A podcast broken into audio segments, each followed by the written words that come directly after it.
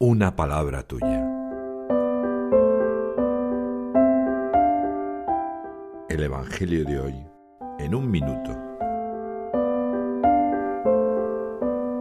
Lucas, en el capítulo 9, en los versículos del 28b al 36, recoge la transfiguración del Señor.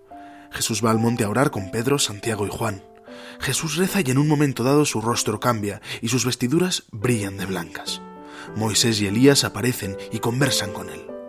Entonces Pedro, asustado y aturdido, exclama, Maestro, qué bien se está aquí.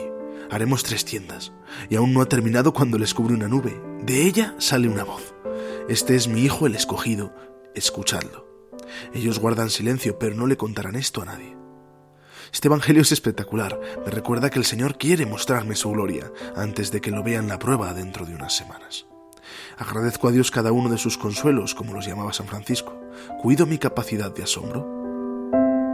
Francisco nos llama a recorrer junto a los apóstoles el camino de vuelta tras esta experiencia, con los ojos y el corazón transfigurados por el encuentro con el Señor.